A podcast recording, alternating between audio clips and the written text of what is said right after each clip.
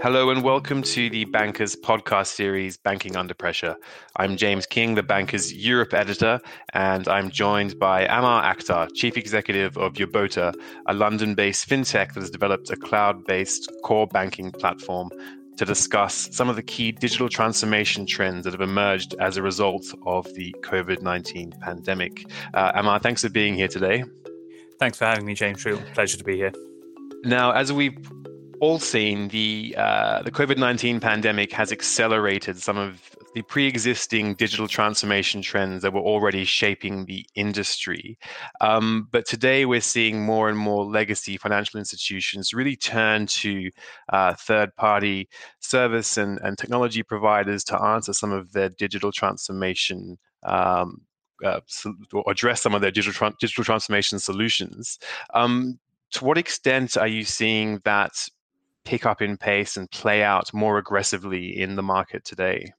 It's an interesting time to be in the market at the moment because, the, uh, on the one hand, we've got the sort of acceleration of um, digital services and the expectations around digital services because of COVID, um, and on the other uh, on the other hand, we've got um, you know more sort of uh, more financial pressure on people who are making investment decisions into technology and into changes that are being run through, um, uh, you know, run through banks and lenders and, and established FIs. So there's a bit of um, there's a bit of a tension in that regard. I think um, what we do see is a lot more interest in terms of what's good looks like in the future and how to sort of um, converge with the future expectations around uh, that that consumers or small businesses will have.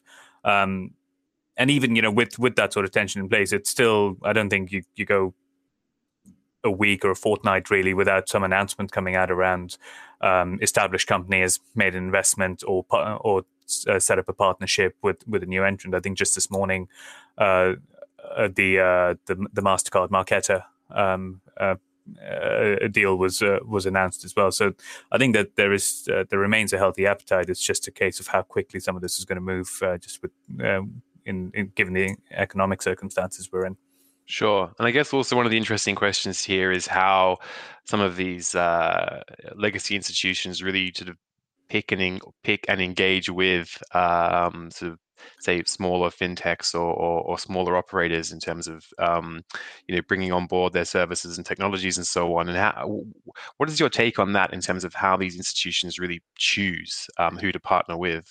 Yeah, it's quite a I think that, that's happening at two levels, right? On the one hand, you have these um, kind of um, incubators and innovation hubs that a lot, uh, you know, Barclays have theirs, um, RBS NatWest have uh, theirs, and so forth. And I think that uh, that creates a good entry point, um, and it create, creates a good place where um, you know companies with good ideas and good products can go and get themselves set up, maybe get themselves on the radar um, to you know for, for future success.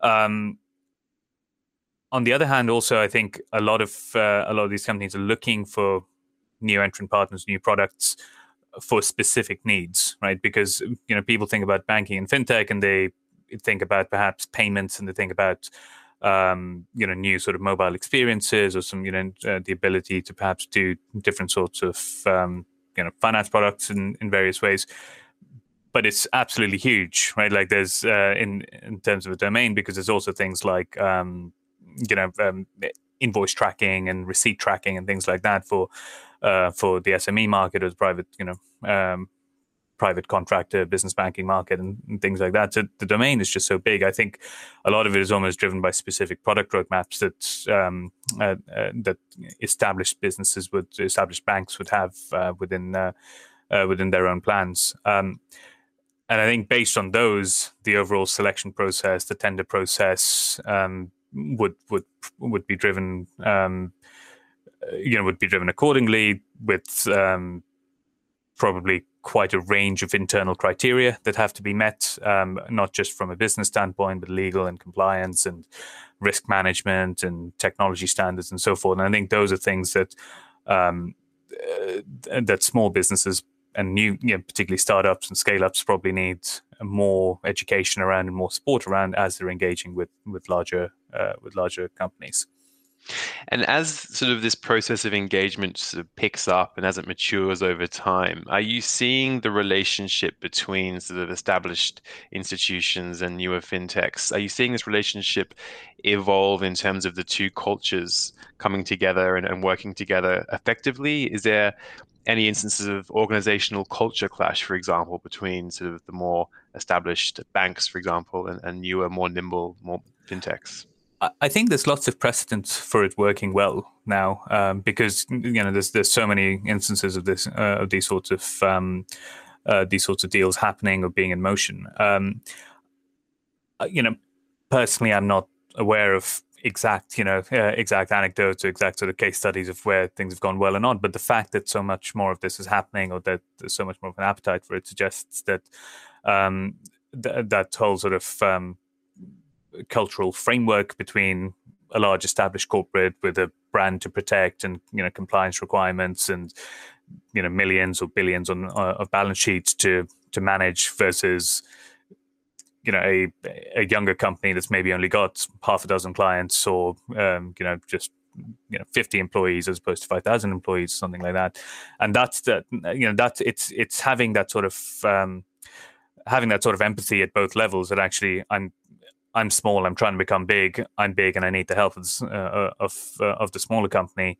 Um, but equally, um, this is what the smaller company needs. This is what the bigger company needs, and I think that's uh, that's the process that everyone's uh, everyone's kind of going through in lots of ways because there's there's there's enough um, there's enough information out there, and I think enough an appetite, um, as I said earlier, to to to make this work.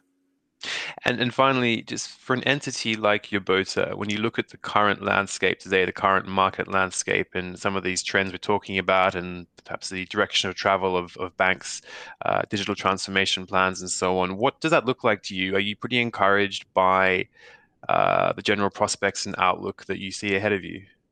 Uh, yeah, I mean, we see a lot of opportunity um, here, and it's um, it's not just from our own perspective. You know, the market that we're in, in terms of core banking market, is actually a very active market. Um, there are um, there's lots of vendors, there's lots of companies who are trying to um, uh, trying to establish or re-establish themselves, particularly with the general sort of turn in technology that's happened. Um, we're also seeing um, that sort of change in expectations from um, you know general consumers and businesses where uh, people are effectively, you know, wanting to be in a position where they get more flexibility for their banks. Uh, they want to be in, in positions where it's easier to renegotiate the deals they've uh, they put in place. And you know, we've run surveys to sort of pull these sorts of uh, uh, to, to, to, to sort of get the metrics on this. Um, and because of that, I think there is going to be that need to to to, to start moving to a technology model and an operating model where you can have the best of breed service for the thing that you're trying to sell to your customer. And so, if you need to have, um, if you need to have a super flexible loan system because you're you're trying to uh, go after a, a, part of the market where flexibility is important as opposed to, you know, sort of commodity pricing. You need a system that can do that. It's not necessarily the thing that you're going to be able to do in your sort of um, in, in your main, uh, you know, in, in your main core that's that's designed to do um, you know fewer things or or, or more standard um, more standard products. So you know that that's one example. There's there's plenty more that we've spoken about recently in in in sort of other um, uh, on other mediums. But um, I do think that that's um, th- that there's that there's quite a lot of uh, room for growth there, and I, and what we're you know what we're seeing when we're speaking with uh, with clients and prospective clients about where they want their businesses to go. It's all about having that flexibility of choice around being able to quickly change their uh, their proposition to their end customers and being able to have tech, uh, technology partners who can essentially enable that and who can en- enable their own internal technology teams uh, to deliver results for the for customers without having to worry about sort of you know deeper core processing, which um, is um, you know, just complex and difficult to do for a number of reasons. Well, Ammar, thank you for your time today. And thank you, James.